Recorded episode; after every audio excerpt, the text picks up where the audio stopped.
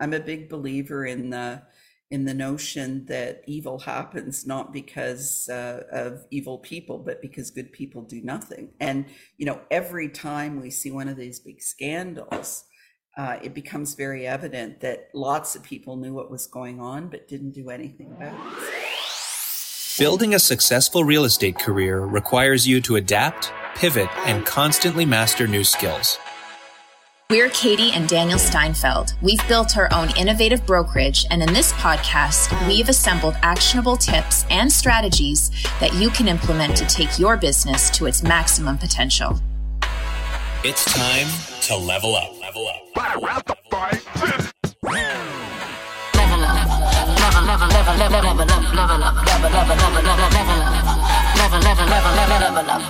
Level up. All right.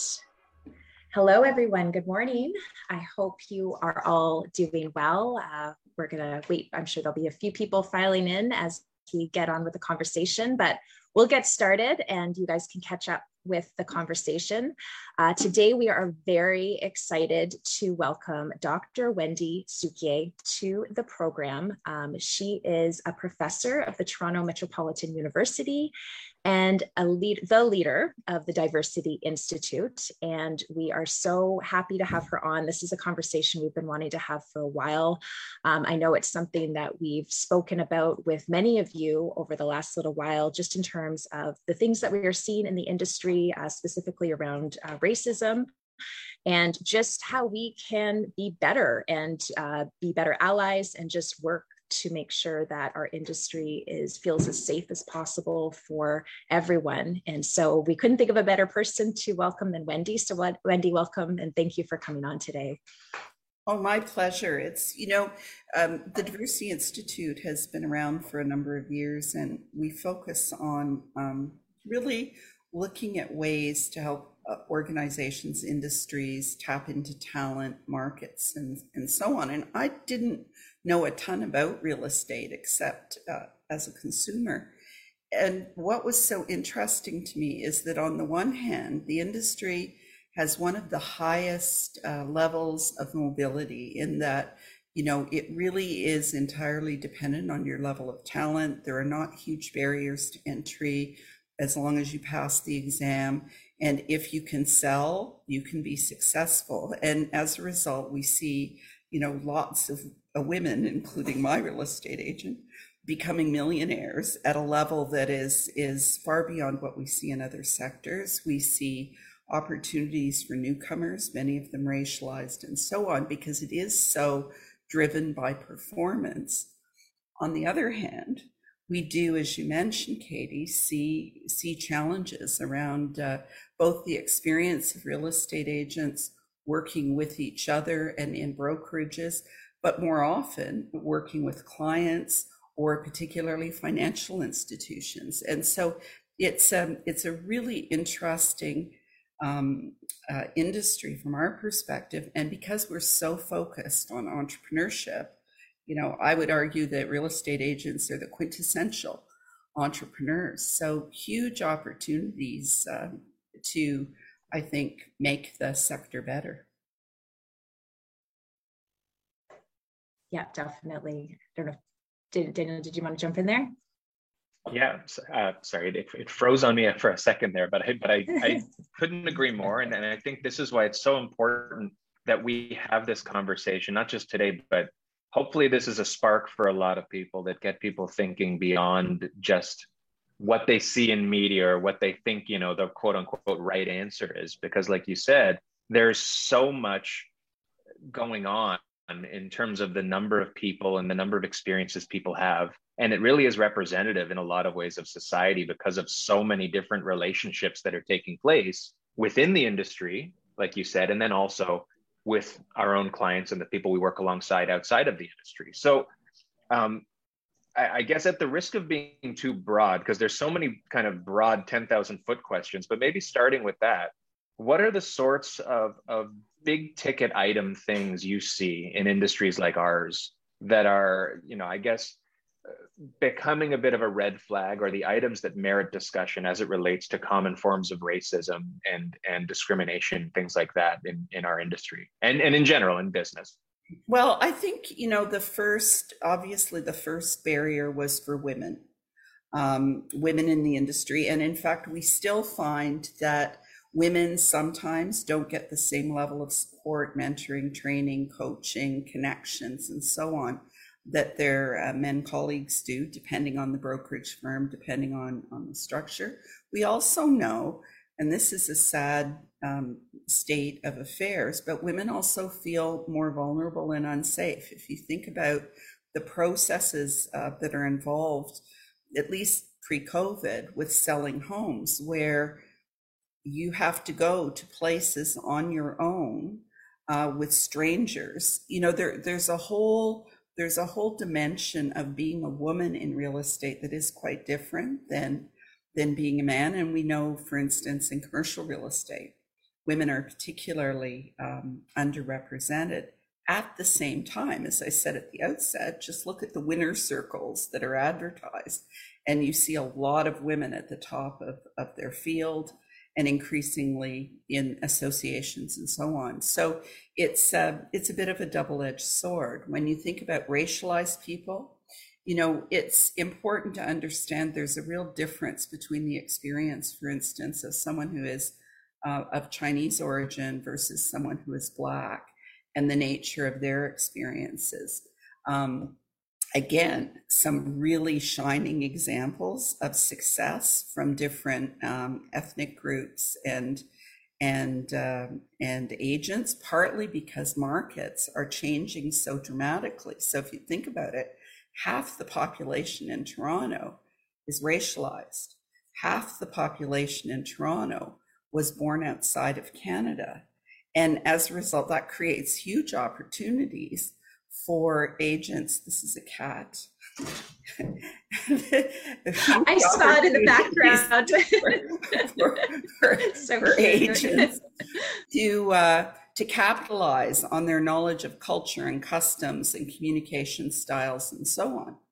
On the other hand, we know that racialized agents often report experiences of racism.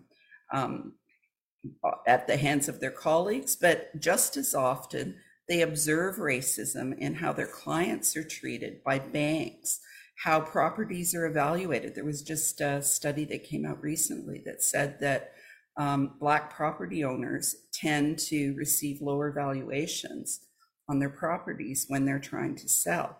So it's it's a, it's a, it's not just agents who experience the problems. It's also your your clients and your customers.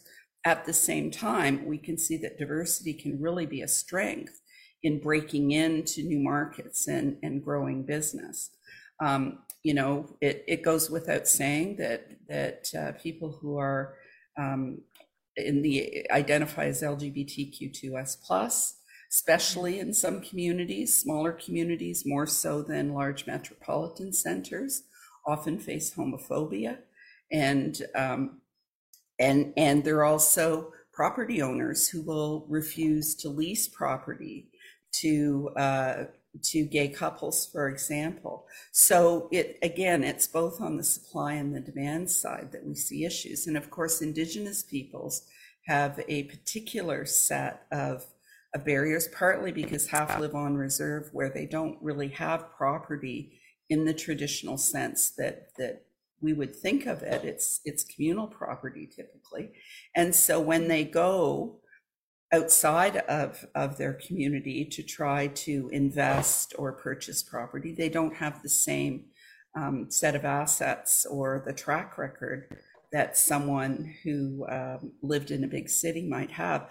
So indigenous peoples also face face um, challenges both as as consumers and they're very underrepresented in the in the sector.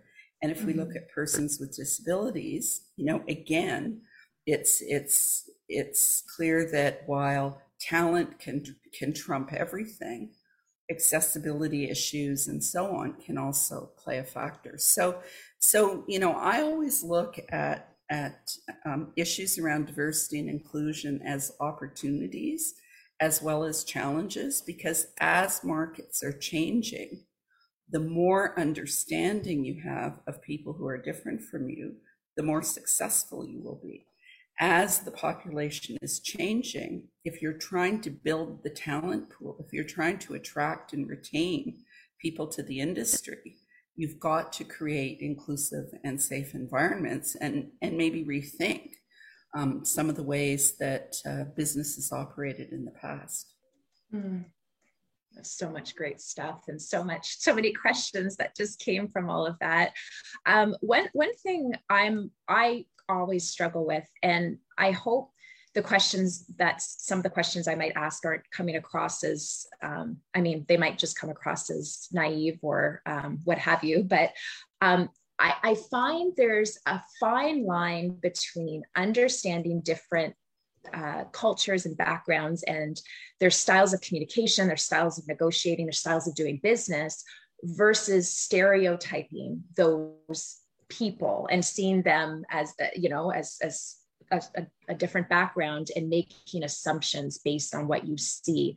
And so it, do, do you have any i guess tips or, or ways to kind of understand where people are coming from based on their background but also making sure that we're not just fitting them into a box or you know stereotyping them.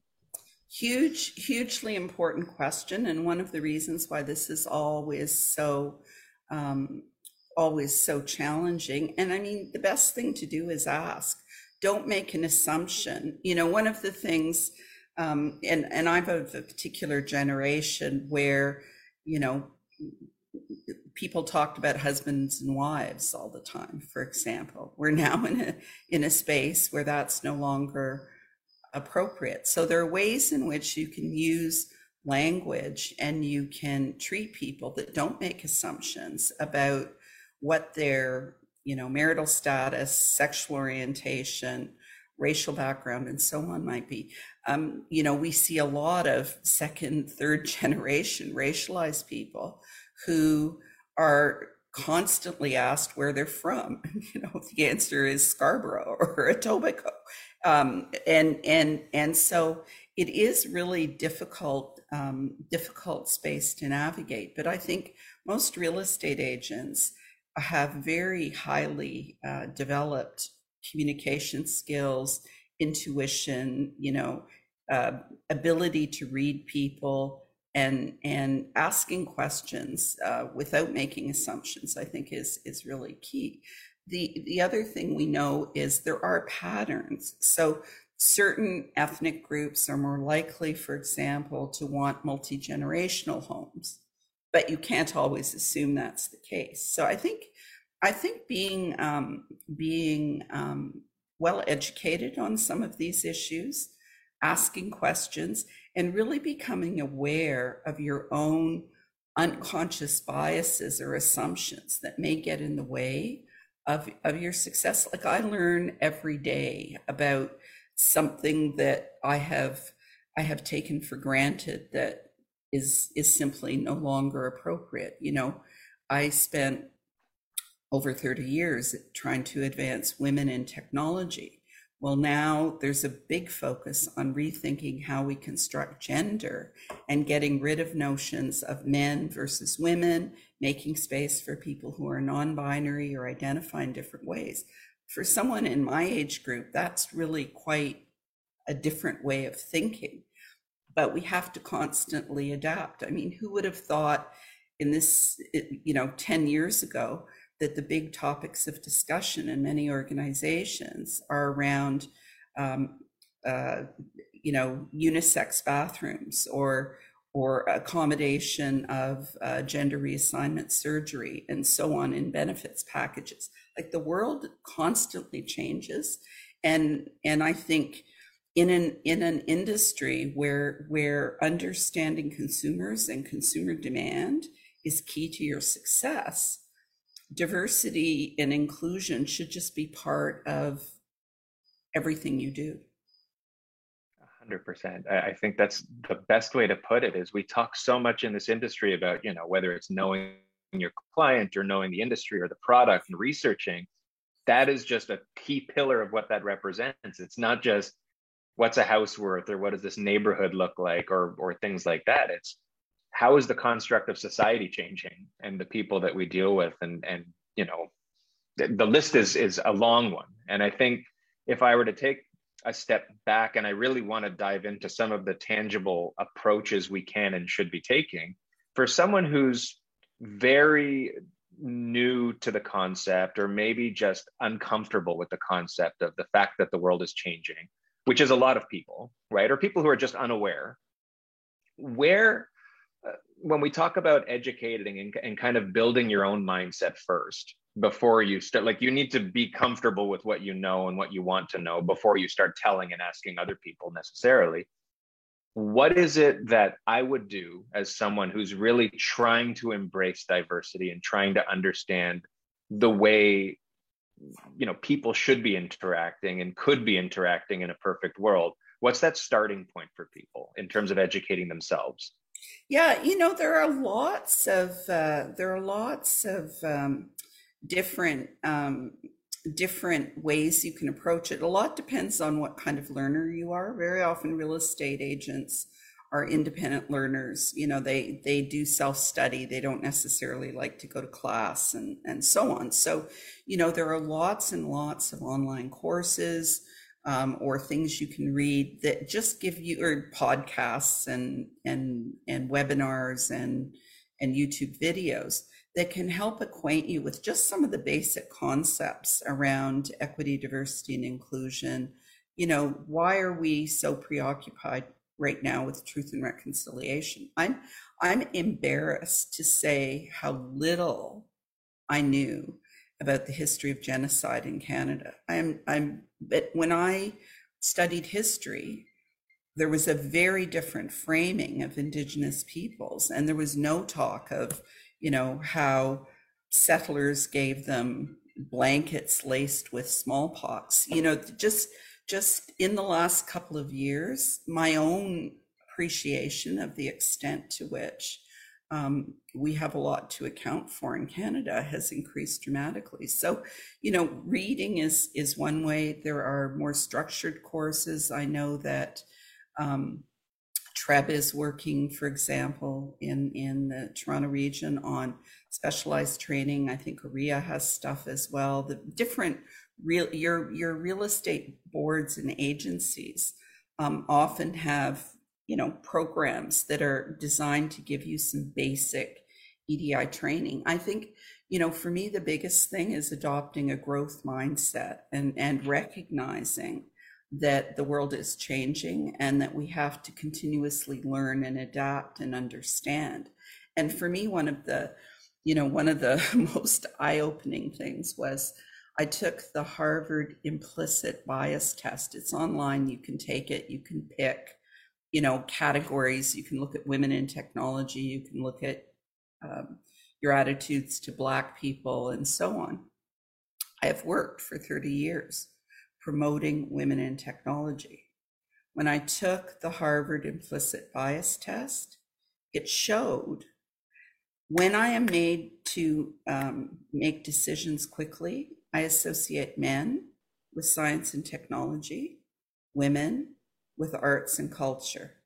Hmm. That is so deeply embedded in my psyche that, in spite of everything I've, you know, I've studied and talked about with respect to women and technology, I still have these instincts that if I'm pushed quickly, I will make assumptions. And so, really trying to understand that becomes important. I think understanding privilege um, is important. And a lot of times that's, um, you know, they talk about white privilege. I actually think that race certainly does confer a certain level of privilege. Like if I go into Holt Renfrew, no one's going to follow me around. I've never been kicked out of a of a coffee shop because I wasn't purchasing something. I just wanted to use the washroom or I was standing around. I've never been pulled over by the police for no reasons. Like my lived experience as a white person is is with a you know good education parents um, parents who were um, you know supportive and so on. It's completely different than the experience of of someone else and start but there are other dimensions of privilege right? I grew up quite poor. My father died when i was young. My mother was a medical secretary. I didn't know about what opportunities were in terms of employment. I didn't know which fork to use. I didn't know how to network or or hang out with you know rich people, and so you know you can go uh, you can go through a whole set of your own experiences and start to really think about how your experience is different than someone else's experience. I've never had to worry about publicly expressing affection to my partner. What would it be like to spend your whole life, life concealing uh, your sexual orientation, etc.? So, you know, for me, it starts fundamentally with self-awareness, and then also this this idea, you know, that both of us have talked about, which is thinking about your clients and trying to understand your clients and and recognizing that um, everybody is unique and different and you've got to try to get inside their heads. And the more aware you are of some of these um, dimensions of diversity the better able you will be to make money yeah. Oh, that's that's so important because I think especially when it comes to privilege, I think there's a lot of embarrassment and shame that people hold like they don't it's like they don't even want to admit it. But it's more as you said that awareness piece and just recognizing that this is my experience and I've had privilege due to the fact that I'm white or that I'm in a certain socioeconomic class. Um, and so I think if, if if people can just shift their mindset, as you said, that will just change so much. And even in real estate, as you said, when you're dealing with your clients, if you're working with somebody from a different culture or background, recognizing probably the different experiences that they've lived to date and how it how long it's taken them to get to the moment of probably purchasing their first home it's taken them longer because of all of the stuff that they've encountered through their life so um, I just think that's such an eye-opening thought and just so many things to think about with that. Thank you for bringing that up. Yeah, you know, um, I, now I don't know. Um, I, am happy to provide some of these um, resources after the fact if it would be of sure. interest. But yeah. we we actually um, worked with a, a, agency called Zulu Alpha Kilo, which is brilliant. Mm-hmm. And, and other partners to develop something called the Micropedia on microaggressions. And that's something else that people have only come to be uh, more aware of recently. And that is how unintentional use of language or, or interactions can really deeply uh, offend or hurt or yeah. make people feel less than. And, you know, I know certainly as a woman who was in um, non traditional uh, industries for a long time, I know what a microaggression looks like when it's directed at women, you know, and, mm-hmm. and many women have the experience of sitting around a table, they say something, no one pays any attention. A guy says the same thing, everyone goes, Oh, what a great idea you know, I've had bosses who, in a room crowded of industry colleagues, would yell out, Hey, Blondie. You know, things like, you know, when my first job, there were like sunshine girls on the wall, and the men talked about everybody's bodies. And the only time they took me out for lunch was to a strip joint to see how I would behave. So I know what microaggression looks like. But what I have become more aware of is how microaggressions feel for people who aren't like me. Um, and and you know, for instance, um, I was talking to um, a uh, a black woman that I know very well, who. Oops, I wonder if I'm still on. Sorry, not sure who dropped off, but I'm back. Katie, you're uh, muted. Sorry. I don't know where no Daniel problem. went either. We're all, yeah, that's weird. Okay, well, we're still, oh, there he is. Oh, there's Daniel. so weird. We all just kind of. No, but I, I, I was just talking about how microaggressions are often unintentional. You know, I knew my boss really liked me, but he didn't understand how it would feel for being me, one of the few women in the contacts, to be called Blondie, given all the associations that blondes have, which are not necessarily a PhD in information technology. So, so you know, uh, but it wasn't until I, I talked to other colleagues, like um, a friend who is a Black woman, who said, you know, the number of times people would say to her, My, you're articulate, hmm. with the subtext being for someone like you and the first time she said it, I, I sort of thought, oh, that's interesting. I wouldn't have thought of that. And then I heard a Black woman politician say exactly the same thing a pattern in how we treat people who are Black, particularly Black women. You know, the, the, I, I, I have I have offended people I'm sure deeply by coming up and stroking their hair right and and that is a thing that is incredibly offensive to many. It, I was never aware of it. It wasn't, I wasn't trying to be unfriendly. I was actually trying to be friendly. But there are lots of small things like that, gestures, you know, asking people where they're from when they were born in Canada and speak mm-hmm. for perfect English, asking people what their native tongue was when they may have an accent but they were educated at a top university in English in India. It's it's that kind of stuff that's a little more amorphous and hard to get your hand your head around, but you have to constantly be aware of the fact that it doesn't really matter what you intend. What matters is how people feel as a result of what you're saying or doing. Absolutely like the the irony like you said is that a lot of times not all but a lot of times these these microaggressions are a function of something where you're actually trying to be nice. You're trying to achieve the opposite of the outcome that you likely to this point and, and like you said i'm sure we do it every day still and and the more aware i guess what we all we can do is try to be more aware and try to ask the questions and not assume um, but uh, it's it's a really interesting thought because in some ways i think a worry people have with this overall topic and this as a, as a subtopic to that is people kind of get defend now they switch into being over defensive right? Because well now now what can i say? What can i do? Because when i'm trying to be nice it's not nice. If i'm not sure. nice it's not nice. Everything's not nice right? So and and that's wrong. I think people need to kind of give their head a shake take a step back and say well no understand things more and don't just jump into the answer.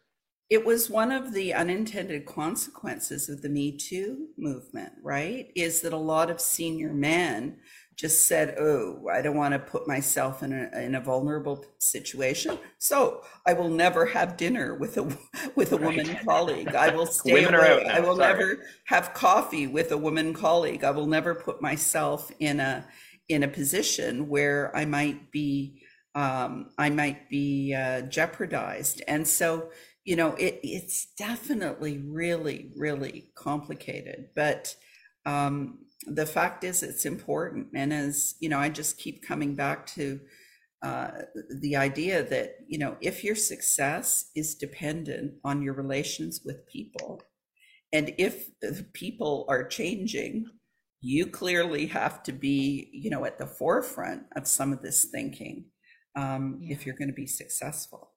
Definitely I think what a lot of us in the industry face as well is just seeing our own clients, especially when it comes to rental properties. Um, if we're working with a landlord, um, very obvious racist comments. Um, and obviously, um, it, that makes it awkward for us working with those people. It would make it a heck of a lot more awkward for the person and obviously a lot more hurtful for the person that's experiencing that racism. But can you recommend any approaches, or is it just basically calling it out and whatever their reaction is, it's kind of like that's their problem type thing, and we just choose not to work with racist people? Like, is that the answer?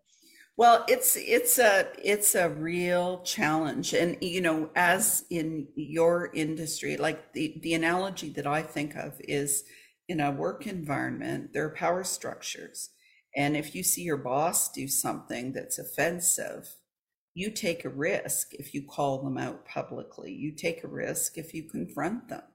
Um, on the other hand, you take a risk if you if you become a, a bystander because really um, that you know I'm a big believer in the in the notion that evil happens not because uh, of evil people, but because good people do nothing. And you know, every time we see one of these big scandals, uh, it becomes very evident that lots of people knew what was going on but didn't do anything about it. So I think, you know, I'm I'm not the diversity police. I think people have to decide where to draw where to draw the boundaries. I mean, one of the one of the um, one of the strategies that might depersonalize it, for example, is if in the contracts that um, agents sign with with clients, you have really clear non discrimination clauses in there referencing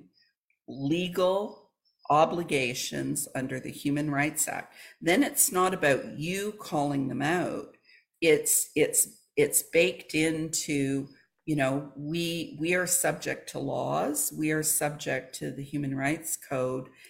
It is it is a violation to refuse somebody accommodation because of their their race their creed their gender and so on. So that might be a way to kind of reduce the burden on individuals try to bake into the system more clarity around around expectations the other thing that um, very smart woman uh, explained to me on a on a panel we were on once is there's a difference between calling out and calling in. So calling out is where you stop and you draw attention to the behavior in a public way. And sometimes that's necessary. Calling in is you take someone aside and you have a private conversation with them in an effort to change their mind or or their behavior. And a lot depends on your relationship with the person and and the power structures um, that you find yourselves in. But that's something also to really think about is is how you how you um, how you deliver messages that may be unwelcome uh, to clients and i mean real estate agents do that all the time. Mine walked in, looked around my house, and said, It's a tear down. Crushed my little spirit, stabbed me in the heart. But, you know, real estate agents have to tell people stuff they don't want to hear all the time. So, you know, there may be ways to, to, to come up with strategies for, for dealing with some of those issues and also you know sometimes evidence doesn't doesn't matter but sometimes it does. And we know in many cases, you know, people are making assumptions about what kind of tenants these people will be based on stereotypes and so on. And sometimes, you know, showing that that those assumptions are wrong could be really, really helpful. I mean, landlords want money, right? So, so, you know, um, renting a place to a a, a, a racialized professional may actually be one of the best uh, business decisions you make. Yeah. Well, I, I think the, I, mean, it's amazing because we do go through the contracts and the boilerplate stuff with clients, but you're right. It's baked into the agreement in such a way that we talk a lot about setting expectations and ground rules as we begin a relationship with any new client, especially those of whom we don't have pre-existing relationships with. Because we want to work with people we're comfortable with as well. I don't want to generalize because this is people's livelihood and there's a lot of people out there who will take whoever rings their phone right? And and hopefully they're good people. But being able to establish that on the onset and really not saying hey you better not be a racist or i'm not working with you like not that. But to your point there's a certain understanding in the relationship we have with our clients. And if if there's a situation where things are going to be uncomfortable or get uncomfortable it's easier to address it quickly when you've already established the way you're going to work together and and whether that's within the rules that are in the contract or just the way you work and the type of person you are that's really helpful. Um, in a situation like that, like what Katie was talking about, this is kind of blending two things, and it's another gray area where we witness clients of ours, let's say, who might be racialized. So let's say the landlord, or let's say we're working with a, a, a seller who is from a certain background, and there's people offering on their property who are from the same background. And the person we're dealing with is generalizing or making comments about the person on the other side of the table. However, in some sense, they're speaking from it from an experience that maybe, you know, it's it's it's more at home experience than what we have, but still sounds inappropriate, right? Because it doesn't make it right. How do you or do you address those sorts of situations where it seems like someone's speaking from a greater background of knowledge, but it still sounds wrong? Racist. Yeah. Yeah. It's you know it's so it's so interesting because there is a difference between cross-cultural knowledge and and understanding that for example the style of bargaining and deal making in in some cultures is very different mm-hmm. than the style in others. I remember the first time I went to uh, to China, and fortunately, I had a colleague with me who was who was Chinese, and I went to a meeting and we had a discussion, and I could not understand what had happened. Do we have an agreement? Do we not have an agreement? You know, do they like me? Do they hate me? Is this moving forward? because the nuances and the subtleties of the interaction were so alien to my style of interaction and, and knowledge. And I was fortunate because my colleague was able to say, oh, no, it was good, you know, but you have to recognize that building these relationships is very different than in North America. It's going to be 10 dinners before you get to yes, as opposed to a five minute conversation. So, so you know there, there's definitely um, there's definitely cultural differences that are well established well documented in in terms of you know whether people are bargaining or whether the price is the price um, that sort of thing i think um, it's hard to argue that someone is racist against their own their own community although i suppose it's possible that right. that uh, that that happens.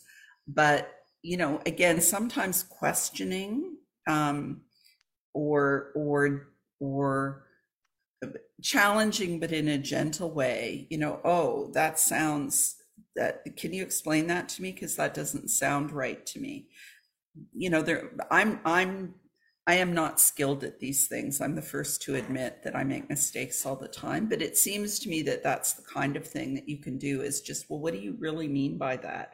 You know, because to me that sounds like this. Maybe what you mean is whatever. Trying to reframe might be a way to keep the relationship developing, um, but also signal that, you know, you're not real comfortable with the way things are are being presented. That's great. Um, so just as I being conscious of time and your and your time, uh, we want to make sure that um, if anybody does have any questions on the Facebook group right now, you can jump in um, and we'll we'll wrap it up. But as as my final question, um, I I just wanted to understand a little bit. Um, one thing I've been struggling with myself is just ensuring that with whatever we do, whether it's the podcast interviews or um, bringing professionals um, to speak to our brokerage or even our agents, um, ensuring that there's always diversity and that we're seeing a different mix of people is really, really important. But sometimes I find, and I wonder if other people struggle with this, you know, you're not it, it, kind of feels weird to search out people from different backgrounds, you know, because you don't, you're not meaning to get them to participate. Yeah, like you don't want to do it because of their diver- their background. You want to do it because they're also professionals and they can speak well on the subject. Um, so is it just getting over that and just always like I guess once you I think do that, it is. honestly, yeah. I think it is. I think okay. one of the things that I think ha- we have to be really careful about is making the assumption because someone is black they want to speak on behalf of the black community mm. they want to speak about their experience as a black person because sometimes they they just want you to treat them like a real estate agent that being said, real estate agents are diverse. You know, you just need to look at the the top listers, and so um, or the top performers. So so you know, I do think that we tend to rely on our social networks and we tend to hang out with people who are like us. And so it may take a bit more effort or a bit more work to find someone who is not like you. But you know, I think that you you you build the pool and you and you you uh, overcome your uncomfort your lack of comfort. And it's just yeah. really important not to assume as i said that some people want to speak based on their identity. I, especially people who have been discriminated against. I mean i know a very prominent um, lawyer who i knew was indigenous because he was my he was a student at, at ryerson who had never disclosed his indigenous identity as he was moving up as he was in law school. He didn't take the the benefits that that he could have got as an indigenous student or as he was scaling um, the legal profession. He never divulged his indigenous identity until after the kamloops um, discovery of un, unmarked graves. And that was sort of the, the the event that led him to be willing to to self-identify.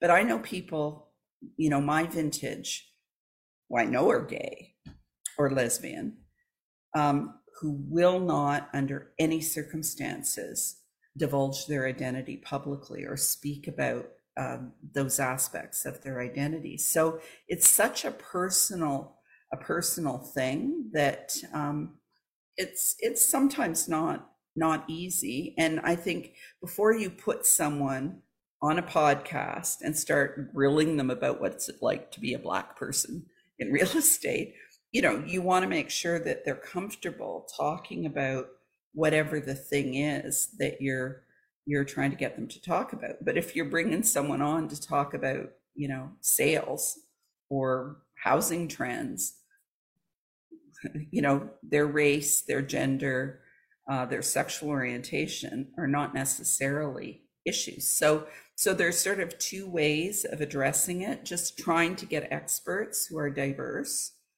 and not because you want them to talk about their identity, but then also trying to get people who might want to talk about their lived experience in order to help others understand more about how to be inclusive. Mm-hmm. Would you say for instances like like the lawyer who didn't disclose that they're indigenous or or situations like that, is it and and maybe it's different for everybody, is it because they don't want that to become what defines them beyond what they've built for themselves or is it more the I'm afraid of what this might mean and what people think of me once they learn this? I think it's both. Like there's some women, and I'm sure Katie's meant them too, who absolutely don't want any discussion of what it's like to be a woman or gender because I made it. I'm as good as anybody else, you know, quit whining. You know, there are definitely people like that. Um, I like to crush them, but it's, uh, um, you know, it, and often when you look, you know, I, I was I was on a panel with one woman who was like an heiress talking about how she had never had any any barriers to her climb to the top of the company she inherited. It's like, yeah, okay. Um, but uh, so, you know, sometimes there's that, that people have worked really hard to get where they are and they don't want their identity to be a, you know, uh, to result in them being treated tokenistically, like, oh, yeah, you got there because. But in this particular instance, and in many other instances, it's it's fear of reprisal it's fear of discrimination. And and this particular lawyer said to me you know the reason he didn't apply for the for the support that he could have gotten through law school was because he watched how indigenous students who identified as indigenous were being treated. And and it was a way of of protecting himself.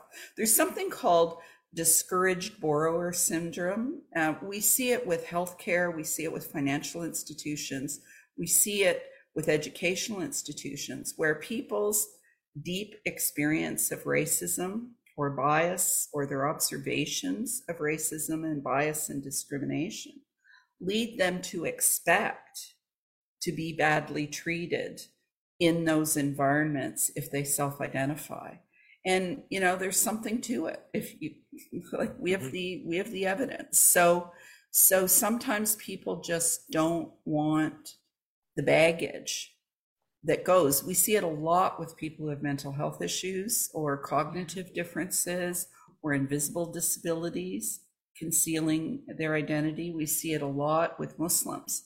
You know i um, one of my students did research interviewed someone. There was a guy who was a, a financial wizard on Bay Street, used to go out drinking with his buddies every Friday night. He told them he didn't drink because he was recovering alcoholic, because he didn't want them to know he was Muslim.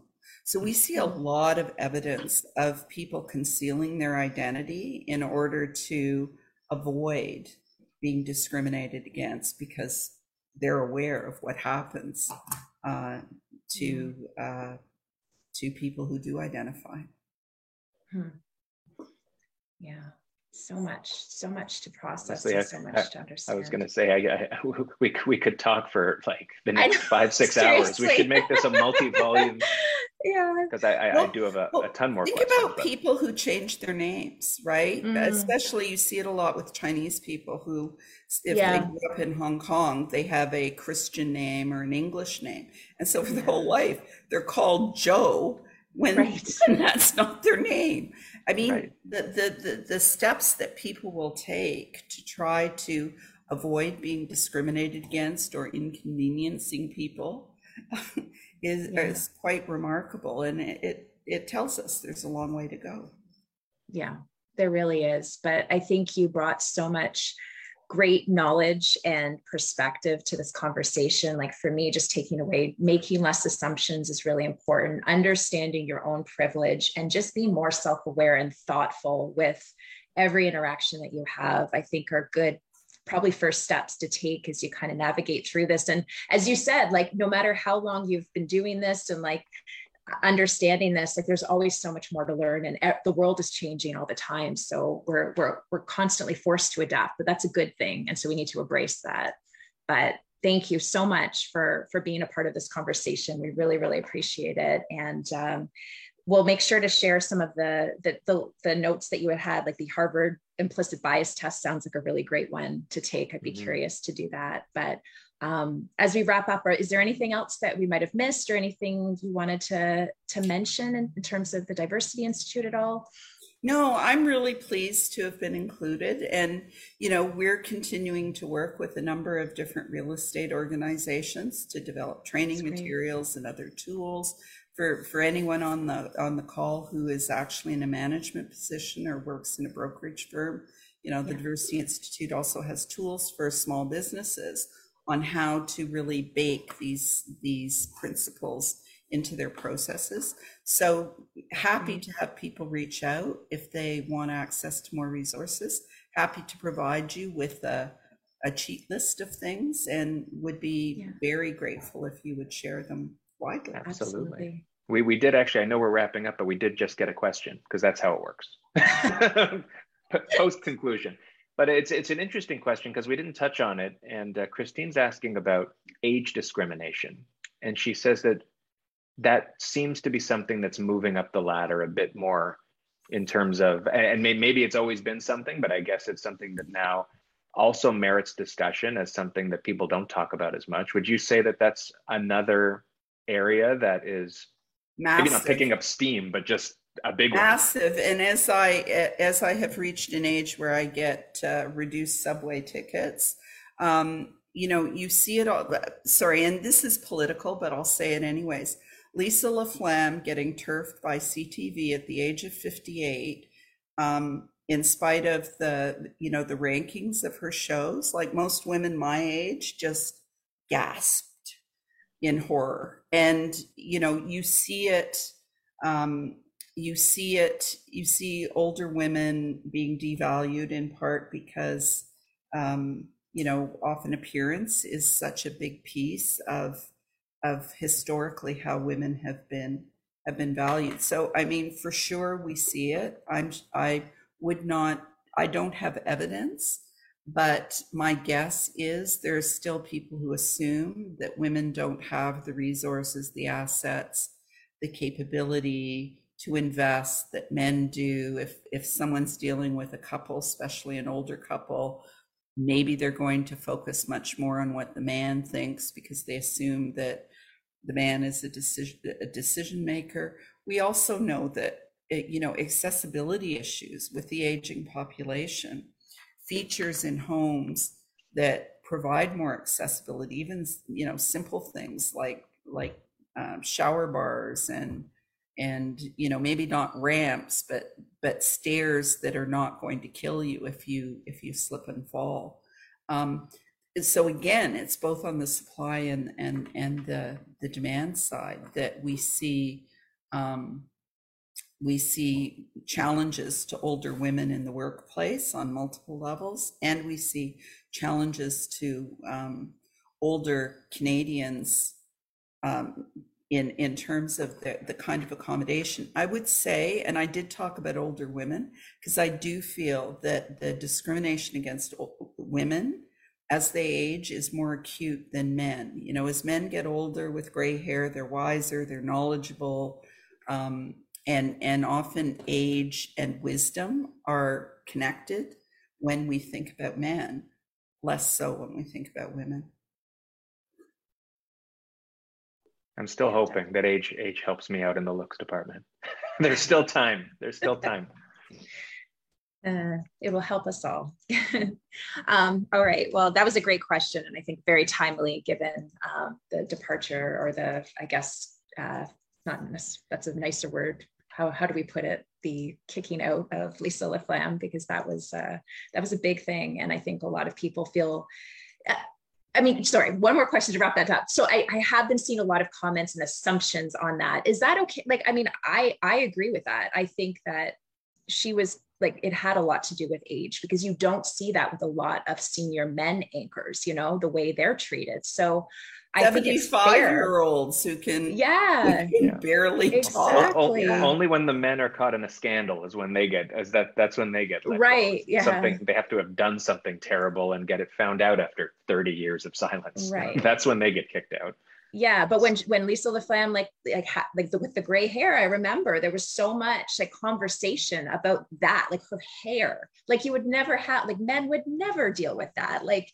men you know they're aging gracefully they're getting the the silver streaks and all of a sudden they're full gray hair. Or no Nobody's, hair. Oh no hair. Nobody's talking about that. Yet women it's like oh, oh my god like this is a whole you know yeah. story that we have to yeah it's it's ridiculous. So all right but it is it you yeah. know to me uh, i actually in the circles that i travel in i've seen quite a lot of chatter about it i don't mm. think uh, and especially because she was completely blindsided like it wasn't yeah. a sort of planned transition right. session where she go like so i think it looks pretty bad um, and and certainly the reaction among women um, yeah. as i said of my vintage was you know yeah. oh my god how could this happen and yeah. in this day and age so yeah it's uh yeah it's um it's it's the the stereotypes and biases are so deeply ingrained in our society you really have to constantly stop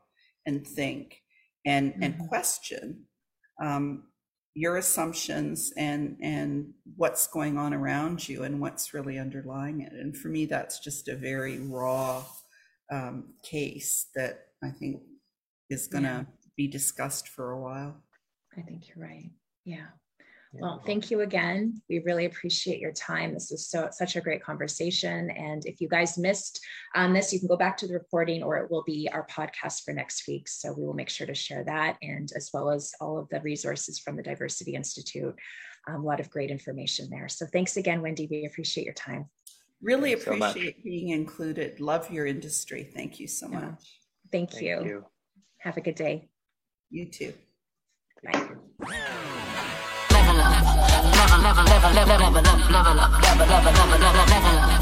Never, never, level up, level up.